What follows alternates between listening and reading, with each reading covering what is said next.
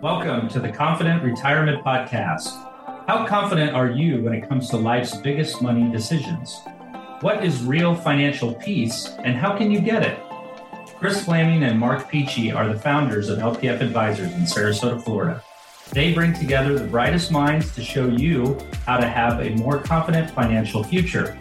They empower listeners with common sense concepts and financial wisdom. And now, here are your hosts, LPF Advisors. Hey, I want to welcome everybody to the Confident Retirement Podcast brought to you by LPF Advisors. I'm your host here, as always, Kris Flammang. And today I have the pleasure of welcoming Patrick Barnes to the show.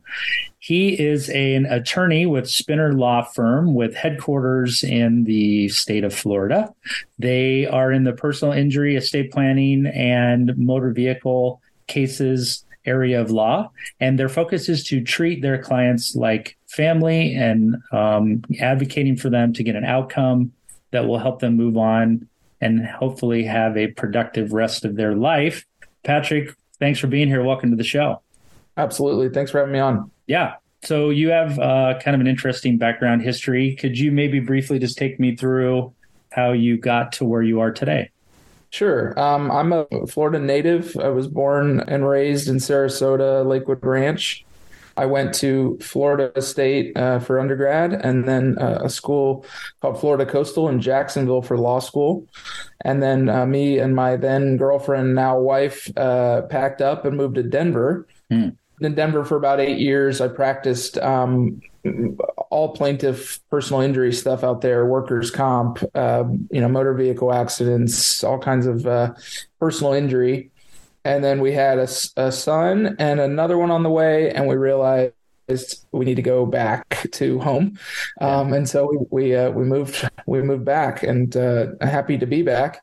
And uh, now, so our main office is in Wesley Chapel. I live in Land Lakes, but we do have an office in Lakewood Ranch, and uh, we love serving both of those communities uh, to to the extent that we can, to the most yeah. we can, I guess. Yeah, Denver's a Denver's a good town, different climate, definitely in the winter. We we loved it, but all our mo- you know most I would say almost all of our families back yeah. here, so we yeah. felt like hey, we right. got to get back. Yeah, the support system. Right. Mm-hmm. Okay, so um, kind of looking back the stage you're at currently, if you could go back in time, maybe give the younger you some advice, something you know now that you wish you knew back then, what do you think that might be? You mean like that I wish I knew coming out of law school or deciding yeah, to go? It could be life advice coming out of law school, getting into business, getting into practice. Um, just maybe something that you would would tell the younger you if you could go back um, in time. You know what I would tell the younger me is be patient. In addition to practicing law, I do a lot of speaking and writing on uh, and I have a podcast on lawyer mental health. Okay. Um, and one of the things that most lawyers experience, especially in the first three years, is burnout. Mm-hmm. And burnout, often the first sign of burnout is disillusionment. And I think a lot of that disillusionment comes from unrealistic expectations coming mm-hmm. into mm. the profession. I'm going to come out and be a rock star. I'm going to make a trillion dollars. You know, I'm going to set my own schedule. All these things that are kind of misnomers about the profession. Mm-hmm. And the reality is that doesn't happen right away. And so patience would be the biggest thing. Is the like look have have a long term viewpoint on yeah. on your practice as opposed to what you're going to do in like the first year because right. okay i can tell you've done a lot of introspection to come to that conclusion. Uh, constantly. Yeah. Yeah that somewhat affects our industry too with sure. with burnout and hours that you're working having a good yep. work life balance. Um, i've actually done some talks on that before too so i'm i'm feeling what you're uh what you're putting out there. Yeah. So how did you kind of come to selecting the focus of your practice or or what the focus is of the firm that you work for and specializing in those those areas? How how did that happen? I knew I wanted to be a litigator. I wanted mm-hmm. to talk in front of people. I knew I wanted to be a problem solver and I wanted to have an action packed career. Mm-hmm. Um, so that kind of knocked out a couple different types of law that I just didn't wasn't interested in. Mm-hmm. And uh, the you know, I came out in 2012, which was right around when everyone else was coming out of grad school after the 08, 09 recession. Yeah. The jobs were scarce. Um, and I got a chance to take a, a pre litigation paralegal position at a personal injury firm. And so I started there um, because that was a job that allowed me to to do that. Right. And I learned a lot and realized all those like must haves the litigating the talking the Mhm. problem solving those are all in personal injury and so it just was a, it kind of fell in my Yeah. lap i didn't go out saying i wanted to do personal injury um, i actually wanted to do water law weirdly Okay. enough but it worked for for my personality Awesome. Yeah, it's good when you can find that fit uh, cohesive with the type of person that you are and what you do. Yeah. So maybe um, could you describe um, an ideal client for you or for your practice? Yeah, I, think a, an ideal client for us for the personal injury side. We also do estate planning, but Mhm. and that's you know obviously a different clientele because personal injury happens when you need it. Yeah. Um, estate planning, you're kind of like when it's appropriate to do that or when it's Right. strategically necessary. But for the PI, it's like I need one now because this just happened to me, whatever it is. Mhm. Um, so it could be anybody from you know ages one to ninety nine. But I think the ideal client for our firm, we we are fair, fairly small. We have three attorneys. We treat our clients like family. We're very high on client um, communication. Mhm. Um, I've been accused of hand holding and kind of really walking people through the steps. That way they understand when they're making decisions, why they're making them. So someone that it wants that, right? And I don't know many people that wouldn't want that, but um, somebody that is okay really getting to to understand their case, right? Mhm.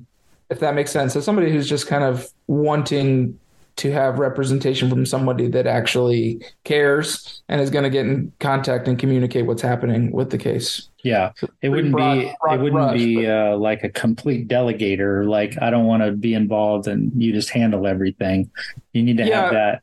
I mean, and obviously, if that's, you know, I tell clients when I first meet with them, you can be as involved as you want or not involved as you want. So I guess it's just somebody that, that wants a kind of really good communication, really in depth analysis of what their case needs, Mhm. and, um, you know, and somebody that's going to handle it from the start all the way through jury Yeah. trial if necessary. Yeah, that's the personal side. So, Right. do you think there are some maybe some common misconceptions that people have about what you do or or what you can do for them um, in in those Yeah. cases? I think there's a there's a lot of misconceptions about personal injury lawyers. One is that we we chase ambulances and you know we're out to get everybody. I mean, uh, there's a million of them, and it's something that I've been battling to you know my whole career, Mhm. trying to show people what we actually do. And so the goal of our job for you when you come to us is to make you whole. Is the term, Mhm. um, no more, no less, right? And so some people think, oh, well, you're going to overreach and you're going to ask for things that you're not entitled to, and um, you know, or, or we're going straight to trial. Mhm. Um, and, and the reality is, if we can resolve a case without litigating, there's a lot less risk. There's a lot, you know, it can be a lot more time efficient. So if we can, that's fantastic, as long as the client is made whole in that process. Um, sometimes litigation and jury trials are absolutely necessary, and it's why Yeah. they're there. But I would say the biggest misconception is that somehow we're overreaching and we're asking for things we're not entitled to. And and I think everything that we can as a profession can ask for is based on evidence, right? And if the evidence is there, then that's something the person's entitled to. And they're entitled to be made whole, which is Mhm. economic, non-economic, um, you know, damages that arise from whatever happened. So Mhm. you know, I think that's the biggest one is is you know, and even when I first do intakes with clients, they're like, "Hey, I'm not looking to to over overreach or anything." I said, "That's not what we do. Our job Yeah. is to say whatever you've lost is what we are attempting to regain, make you Mhm. whole." Is the- Yeah. So, Right. No more, no less. I like that. That's well said. So maybe you could, for people that don't understand, maybe you could take us briefly through the steps in a personal injury case, you know, from beginning to kind of end. And I know not all Sure. things end in litigation, right? But um, maybe you could do that on a high level for us for a better understanding. Yeah, absolutely. And I do break our we, we break our cases up into phases. Hmm. Um, it helps clients kind That's of. good. So I always say it's like running a, a hurdle race, right? If you look down the line of all the hurdles, you're going to trip in front of the one right in front of you. It looks really Mhm. ominous and overwhelming. Take it one hurdle at a time. Hmm. So we break our cases into phases so that we can kind of have that communication and clients know what phase they're in. So the first phase is an investigation phase where we're figuring out all of the things about the case, whatever that might be, that we need to know, right? Um, insurance policies, facts of the case, accident reports, photos, all that stuff. Mm-hmm. The second phase is is treatment, right? So the client needs to to get the treatment necessary to get as as put back together as they possibly can to how they were right before the accident occurred. And that the only way you can do that medically is by by treating whatever that takes.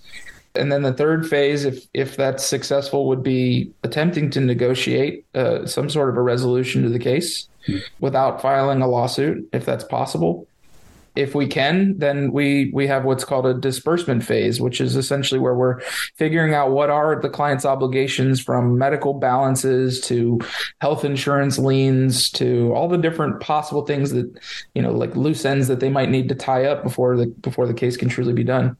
And then if we can't resolve the case, then of course litigation, right? And that has multiple phases, which I yeah. I won't get into here, but but essentially filing a lawsuit and then mm-hmm. going through the various litigation phases, depositions, and maybe a mediation, and then eventually a, a jury trial if necessary. Okay.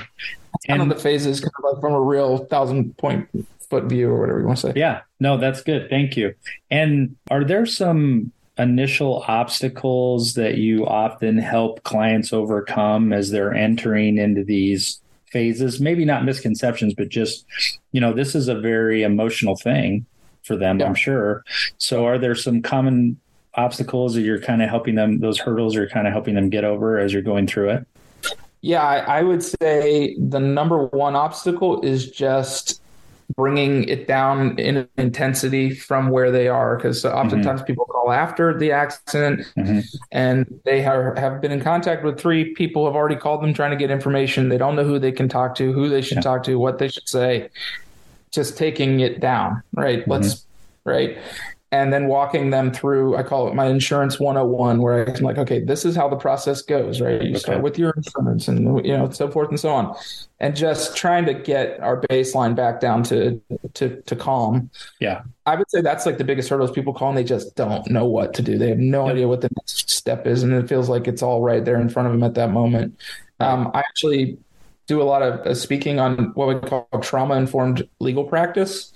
And so going through a car wreck or, or having, you know, a medical malpractice situation or a nursing home uh, negligence, those are traumatic events. Mm-hmm. And so oftentimes people that are coming to us are going through some form of, of post traumatic you know stress and there's a lot of biological things that happen because of that and so i'm i've kind of identified what those are i've become informed on what those look like and then like how i can act to help um, make them feel calm, safe, mm-hmm. and in a space where they can kind of let the guard down, relax, and then now let's talk about the case. That's yeah. the biggest one. Yeah. Right, because emotions can run high. And like you said, Ooh. from some of that trauma, I mean, they may have things that they're dealing with that they've never faced before and might Absolutely. need professional help with that. Okay. Yep. So is is there a, a time in a client case where it's pretty obvious that you're going to have to litigate. You know what I mean? Like they've dug their yeah. heels in, or it's obvious that you're going to have to litigate. I know that isn't the goal necessarily or where things always go, but maybe um, give us some enlightenment on that.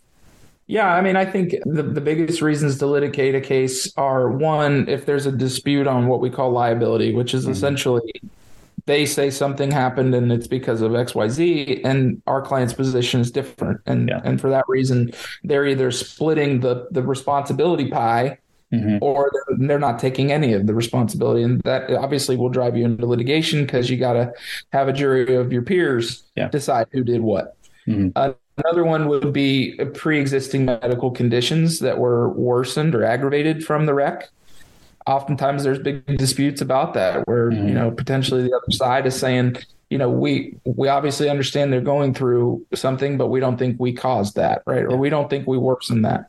And our client may be saying that that they did. That's another big one that sends us into litigation. And then the other would be just disputing over damages like um, future mm-hmm. care right? Like if a client needs future medical treatment and the the other side's not willing to to cover that or don't feel that it's necessary or related or reasonable, that might be something we need to fight about too. Yeah. So those are like the three big ones. Obviously, every case is different and every case has their own reasons, but right. those are the big ones. Yeah.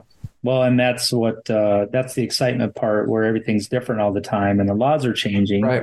There's no two cases yep. are exactly the same or or what might influence them. Okay. So then along those lines, then what do you consider, Patrick, to to be a good outcome for a client? I, I don't mean like the monetary award or whatever, but yeah. what are you striving yeah. for? What do you consider to be a good outcome for them? Well, I go back to my my point I made about about making the client whole, and mm obviously everybody's going to have a different definition of what being made whole looks like, mm-hmm. From what we call general damages or non-economic damages like pain and suffering, um, mm kind of frustrations of this process, effects on your daily living. Those are wildly different between mm every client.